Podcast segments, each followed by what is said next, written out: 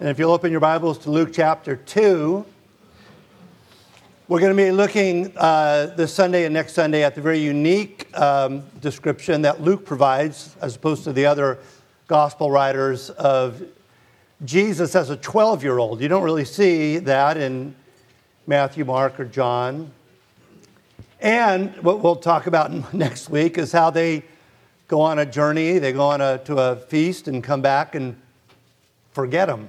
You know, it's like literally like a Home Alone episode where like, where's Jesus? You know, and they have to go back and that whole discussion takes place. But what I've I've chosen to do today is just take the beginning statements made and the end statement made, the kind of the bookends of that of that particular event, and focus on that. And then next week we'll get into the the details of Jesus as a 12 year old. So we're looking at Luke chapter 2, verses 39 and 40 and then, very similarly, you'll see the same words in verse 52. So, hear now the word of God.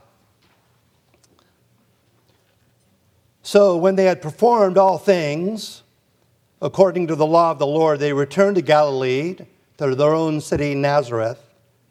And the child grew and became strong in spirit, filled with wisdom, and the grace of God was upon him.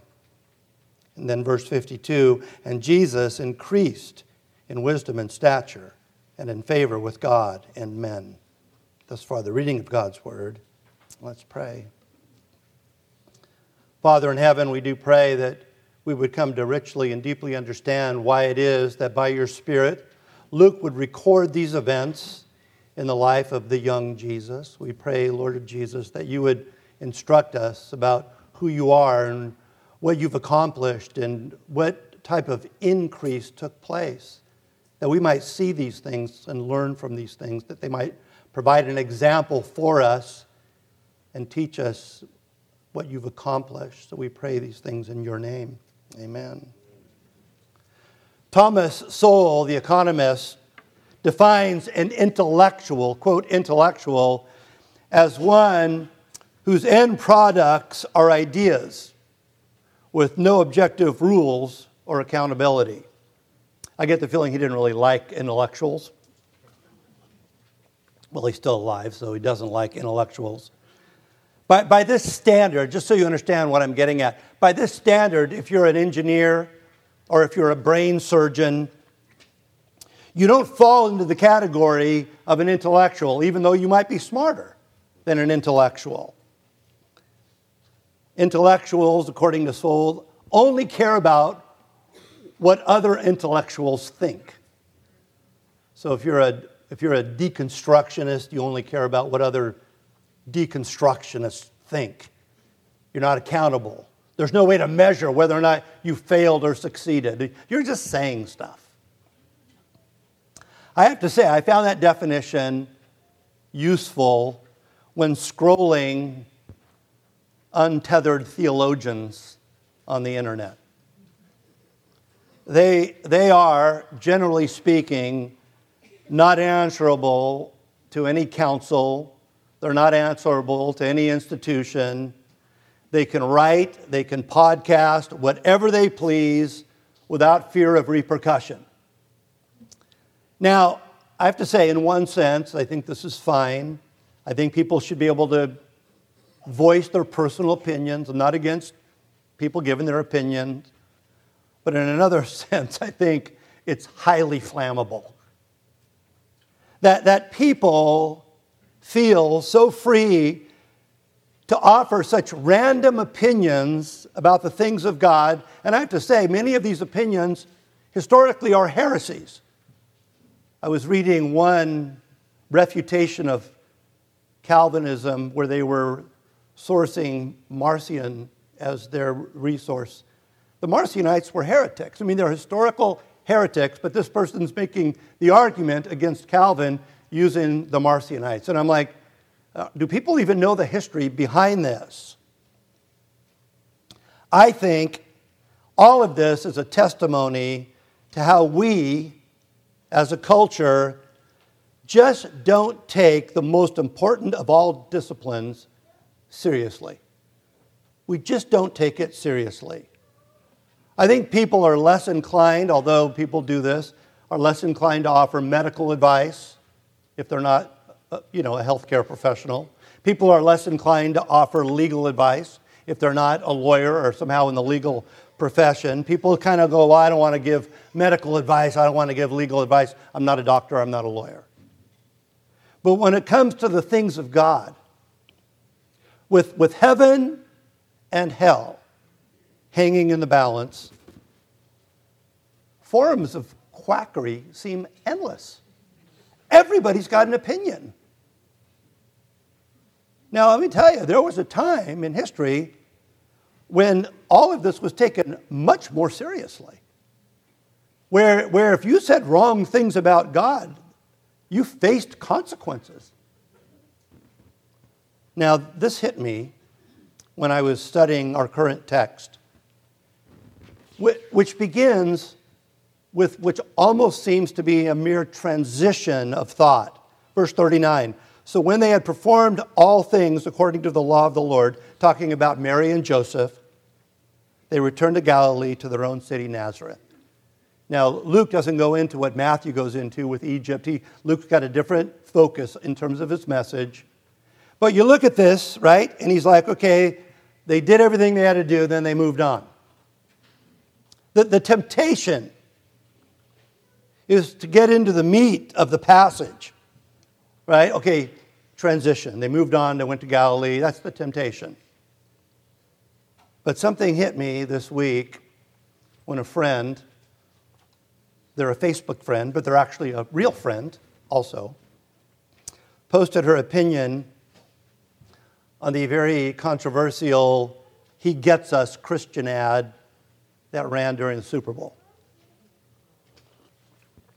Now, I, am not going to weigh in on that ad. I didn't see it, so I don't really, I don't really know. But this friend of mine, longtime friend, just took it upon herself to begin her own ministry. Like she's just got her own ministry going. And uh, she posted her opinion on the ad, and then the comments started coming. And what jumped out at me as I was reading the comments was, and I don't know if this was implied in the ad, because one of the one of the people who didn't like the ad said something along the lines of, the ad wasn't aimed at evangelizing unbelievers as much as it was aimed at chastising the church or chastising Christians. Uh, whether that's true or not, I don't know. Like I said, I didn't see it. But the comments were open criticisms of the church.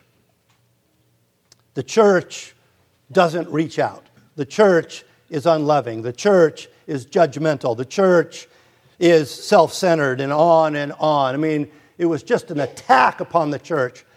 I find it a bit ironic how people who are so, so judge, how people can be so judgmental of judgmentalism.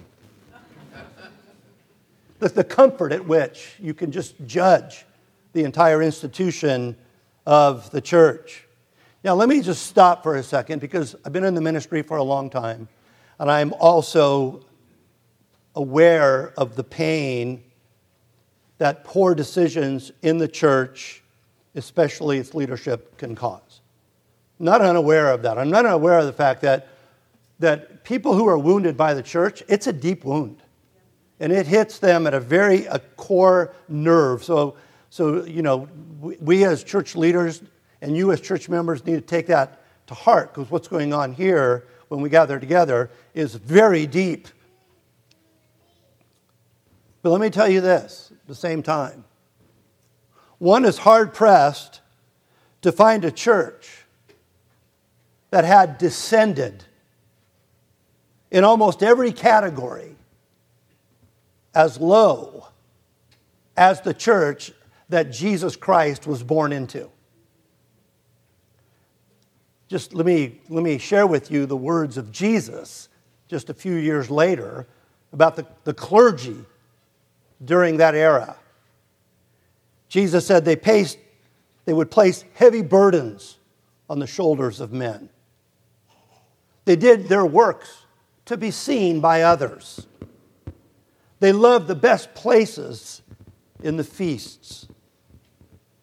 They shut up the kingdom of heaven against men. He's, he's, like, you go to their church, they're shutting the kingdom of heaven up against you. They devoured widows' houses.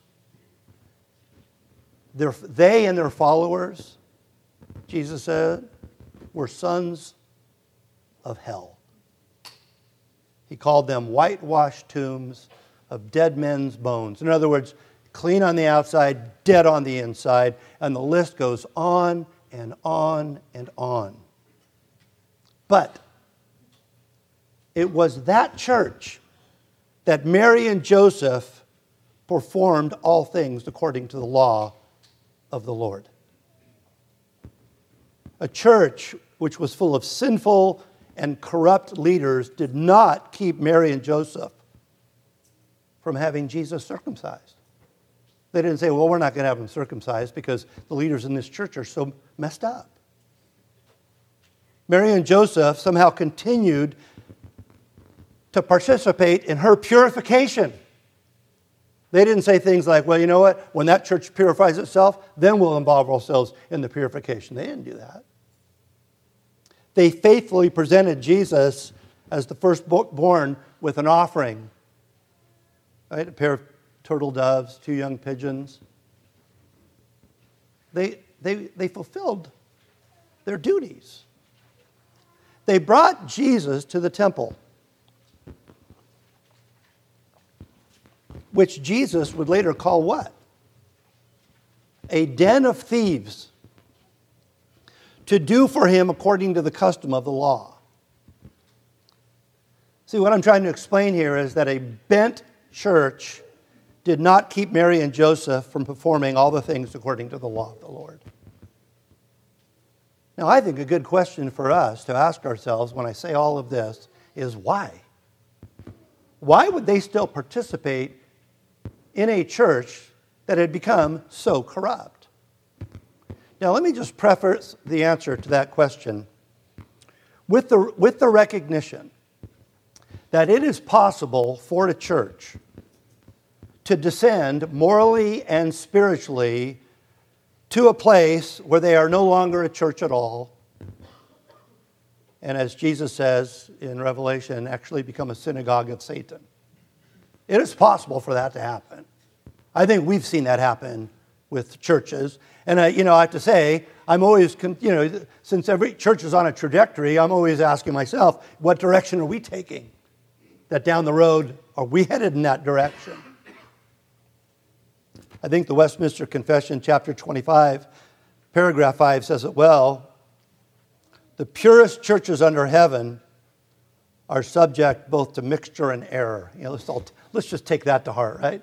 The purest church, there is no perfect church. And some have so degenerated as to become no churches of Christ but synagogues of Satan. So that is possible. At the same time, there's a great promise in the Bible that God will preserve his church. There will, there will always be a church. We see that in Genesis chapter 12, where in God's covenant promise, he says, I will bless those who bless you, I will curse those who curse you. It's, we see that in the teaching of Jesus, where he talks about the church and how the gates of hell will not prevail against the church. The church is something that God will preserve until the end of time. That's why the paragraph in Westminster Confession continues Nevertheless, there shall always be a church on earth to worship God according to his will. You see, Mary and Joseph fulfilled all their religious duties because the church that God had preserved, with all of its warts, with all of its carbuncles, with all of its deficiencies in terms of personality, is his church. I don't know, some of you, you know, a lot of parents in the room, right? Your kids aren't perfect. But you know what? They're your kids, right? Like you start saying negative things about my kids. I know my kids aren't perfect, but you know what? They're my kids. I know the church isn't perfect, but God's going, you know what? It's my church. And that church, his church, And this is when I start reading these negative comments. I'm, I'm wondering how, how, what God's response to this, because it is His church paid for at a great price. Acts 20 28, therefore take heed to yourselves and to all the flock. He's kind of talking to the leaders here, among which the Holy Spirit has made you overseers, and talking to the elders, talking to the deacons, to shepherd the church of God which he purchased with his own blood. Well, I mean, first and foremost, let's not lose the message. Shepherds in Christ's church are to take heed. Shepherds in the church should not fall under that earlier definition of intellectual that Thomas Sowell had mentioned. He, shepherds in the church need to be accountable. You know, I, I get up here individually and say stuff right? But, but our elder board, our session, if I start going off the rails, they have an obligation to confront me and, if need be, fire me. I'm accountable. I can't just get up here and say whatever I want. And, and, if, and if they don't do that, you have a responsibility to take it to the presbytery and take it to the General Assembly and go, you know what? We need Pastor Paul out of there. He's gone crazy. There's got to be accountability. Take heed. We see that in the Bible, right? The Jerusalem Council. They all got together. It wasn't just one individual church. They all got together and began to discuss what's going on in the churches. And we need to be, have that kind of accountability one to another because there is a greater accountability. If we don't judge ourselves, God says, I'll judge you. Hebrews 13, 17, obey those who rule over you and be submissive, for they watch out for your souls as those who give account. Let them do so with joy and not with grief, for that would be unprofitable for you. So, what we learn, I mean, if we take the time to read the Bible and what it says about church and members and elders and what have you, is that members are to subject themselves to elders, and elders are accountable ultimately to God. We have other accountable people who are accountable, but ultimately to God. And my point here is the dismissal of the church as a means of grace and as a means to advance the kingdom of God is simply not an option. The idea that, that, like, you know, to just chastise the church and walk away and do your own thing is just not an option. I mean, it's not a biblical option. This is like people who choose not to get married because, you know, so many marriages end in divorce. And so they blame the institution instead of their own sinfulness. There's nothing wrong with marriage. Problem is us. that is true. Now, I've chosen, to, as I said, to approach this with the two ends, uh, the bookends, as it were, of this passage. The beginning and the end emphasize the growth of Christ, Jesus growing in spirit, wisdom, stature, and in favor with God and men. But I just want us to all notice that the context of this, at least the faithfulness to achieve this early on, is within the context of Mary and Joseph fulfilling their religious duties. And even what we're going to see next week is Jesus as a young man in the temple, right? So this is all within the context of, dare I say, organized religion. That's where it all starts. If you lose that, you begin to lose that which God has provided as the means of grace in our lives. And the child grew and became strong in spirit, filled with wisdom, and the grace of God was upon him. And Jesus increased in wisdom and stature and in favor with God and men. One of the great and critical doctrines of the Christian faith is coined in the Latin Deum verum et hominem verum, which means truly God and truly man truly God. Jesus is truly God and truly man. these, these, you have two natures in one person, and they are inseparably joined in one person, and this is approached negatively because sometimes, sometimes it's hard to approach things positively. Some things are incomprehensible, some, like the Trinity. You know, these things, you know, they're, we have a hard time defining them in terms of kind of some kind of positive statement. So oftentimes these are approached with negative statements. And this, this idea of the hypostatic union or Jesus being truly God and truly man is approached negatively without, it's saying without conversion, composition, or confusion. And I, not to get into the details of that, but briefly, the one nature does not become the other nature. The human nature doesn't become the godly nature and vice versa. It is not composed of the other nature, and the two natures aren't mixed together. They need to remain separate in our thinking. It is, it is a great error and a very common error to think of Jesus, the man, as more than a man. I mean, you got to be honest. You've all, we've all thought that. I mean, I've thought that. I recall thinking, sure, he may be a man, but he's got the God card he could pull out anytime he wants. We think of him that way. All of this from birth. So he's got all of that, he's got that advantage from the very beginning.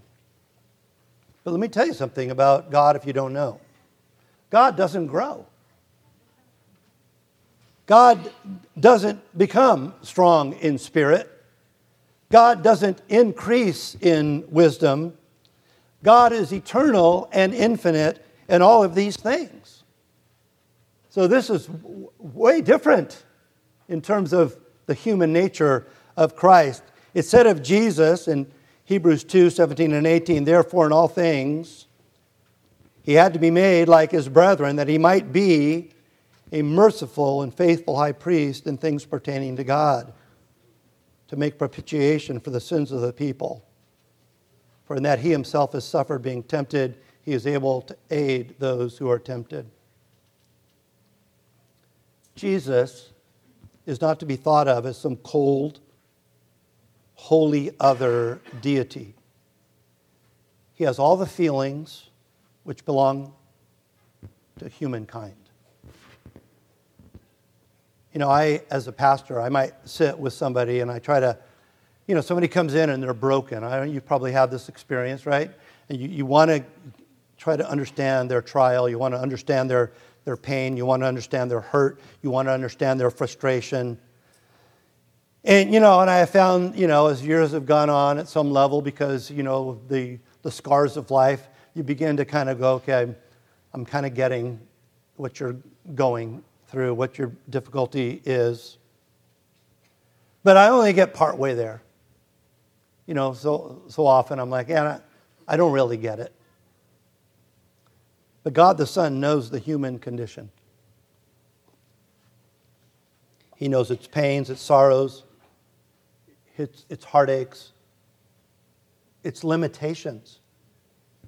I remember being very confused years ago that Jesus didn't know the hour of the apocalypse.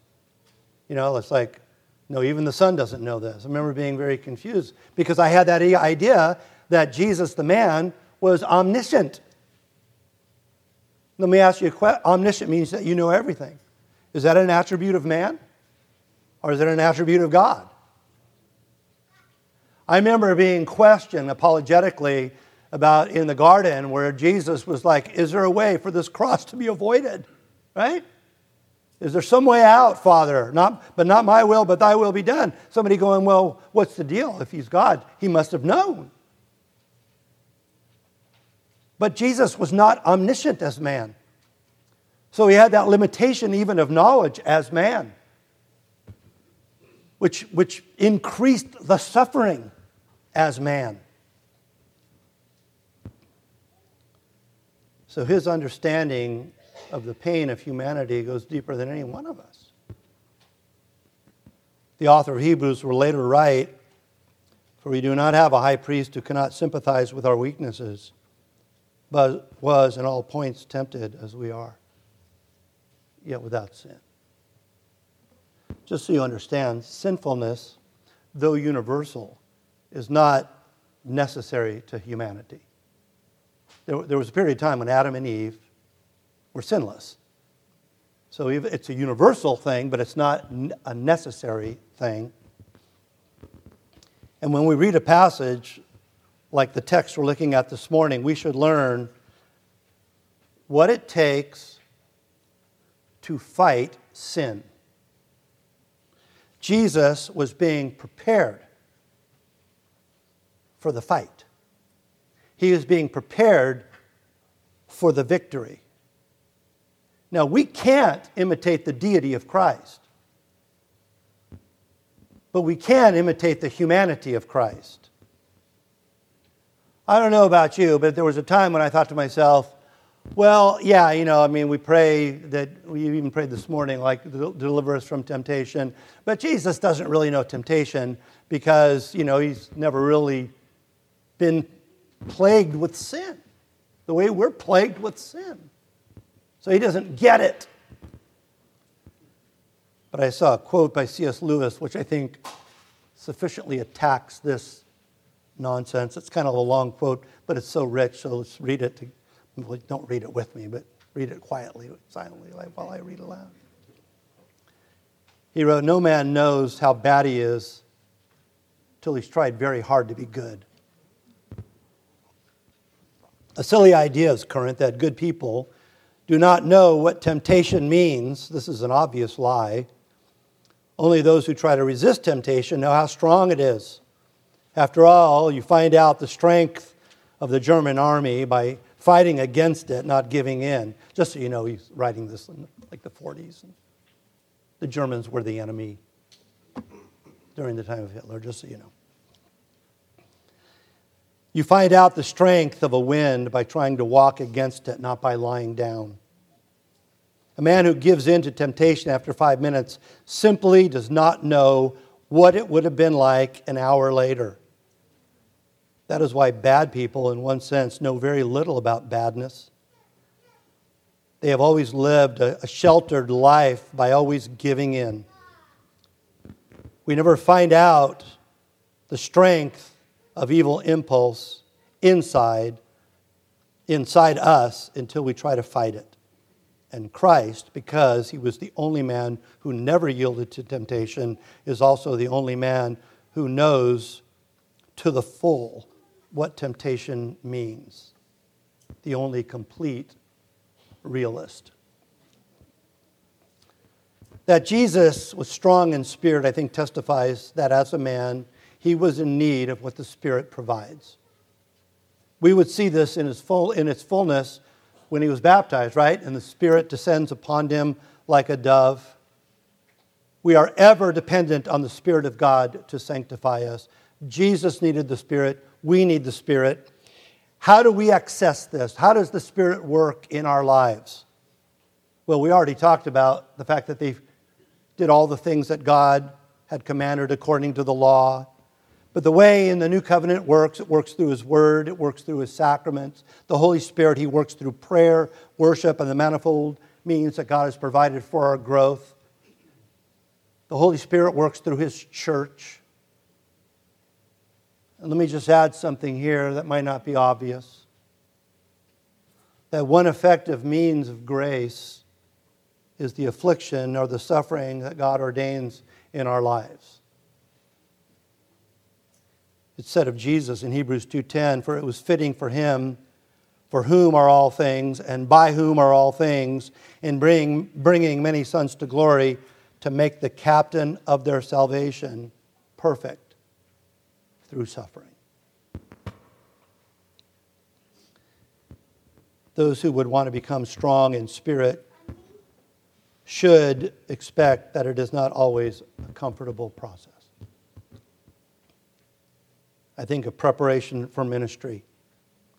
I think of the, myself and students, you know, guys who want to be pastors, the challenge of the classroom. Or next week, we'll see Jesus sitting in the temple, right? Dialoguing with the leaders. So you've got the classroom. And I think they still have it today. When I was in college, you had the class and then you had the lab. Right? In the class, you open the book, but in the lab, you mix the chemicals. And they may blow up right in your face. And it's in the lab where God brings us where maybe we don't want to go in order to sanctify us. We are, we are still in an era in the life of Christ. This all ends with he finding favor with God and men. Finding favor with God and men. And you know what? We should, at some level, find favor with men. I mean, uh, to be an elder, you have to have a good reputation among the outsiders. But there was going to come a time in the life of Christ when his ministry would begin that favor with men was going to turn. Verse 40 tells us that the child was filled with wisdom. In, in the Greek, it's a present passive participle. He was being filled with wisdom. Verse 52 talks about increased wisdom. Well, what is that anyway? What is wisdom? I think William Hendriksen gives us a good definition when he writes, What is wisdom? What is meant by it? That it includes knowledge is clear, but it far surpasses knowledge. It implies the ability and the desire to use this knowledge to the best advantage. The truly wise man is reaching for the highest goal and uses the most effective means to achieve it. I mean, it is knowledge, it's knowing right and wrong, but it's also knowing where do I put it? When do I say it? How do I apply it? James writes this But the wisdom from above is first pure, then peaceable, gentle, open to reason, full of mercy and good fruits, impartial and sincere. Jesus was being filled with wisdom. Here's the deal we're all being filled with something. It might be a good thing for you to examine what are you being filled with? In Romans 1, we see the same word being used in regard to some pretty negative things. And they were filled with all manner of unrighteousness, evil, covetousness, malice. They are full of envy, murder, strife, deceit, maliciousness. They are gossips. What are you being filled with? because you're being filled with something. In the passage we're looking at this morning, Luke is comparing the growth of Jesus' stature, and stature can mean either size or age, to his growth in wisdom with the grace of God. So, what we're learning here is that it's a day by day process. This incremental, incremental growth that we see in Christ. So, in the same way that a growing child could have a stunted growth based upon certain behaviors, there are things that can stunt your spiritual progress. What are they? Have you examined what it is in your life that is stunting your spiritual progress? Now, the verb that Luke uses in this progress is a very aggressive, this idea of increase, it's a very aggressive word.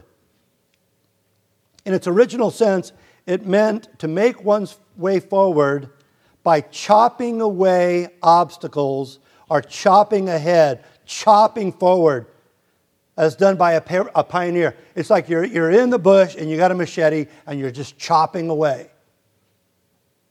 What, what is in your life that needs to be chopped away? What, what is in your life that needs to be cleared in order for you to move forward? Because that's the way Jesus approached growing in wisdom. The things that were in the way got chopped away.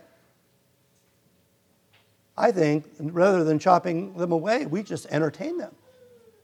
We, we just allow them to be part of the equation of our lives when they need to be dispensed with. Let me get a little more specific. What are you reading? When I get together with other pastors, it's always the first question they ask me. So, what are you reading? What are you listening to? What are you watching? What are you engaged in that is either clearing the way or in the way? Take a look. Things need to be chopped down. Let me just conclude with this thought. I think it's a mistake if we think that the pursuit of righteousness on the part of Christ was merely to provide an example, as valuable as that is. I mean, we, we look at this, you know, and we, we look at what Jesus, and I think we should look at his humanity and go, good thing to follow. I mean, Jesus more than once said, follow my example. You know, washing the feet and what have you. There's things that we are to follow. But as we read earlier, I don't know if this jumped out at you, all of this was accomplished that he might make propitiation for the sins of the people, that he might appease the wrath of God. Here's the deal I don't know if you've ever thought about it this way. The baby Jesus was sinless. But the baby Jesus could not have gone to the cross for you. 12 year old Jesus could not have gone to the cross for you. The 30 year old Jesus was sinless, but he could not have gone to the cross for you. Why? because he had to fulfill all righteousness.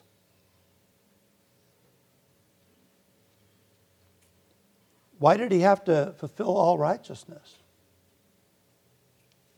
And that is, that is what he did do and what he did not do. Where Adam failed, Jesus succeeded. And why did he have to fulfill all righteousness? Well, among many things, one was that so that righteousness that he achieved could be given to you. For he made him who knew no sin to be sin for us that we might become the righteousness of God in him.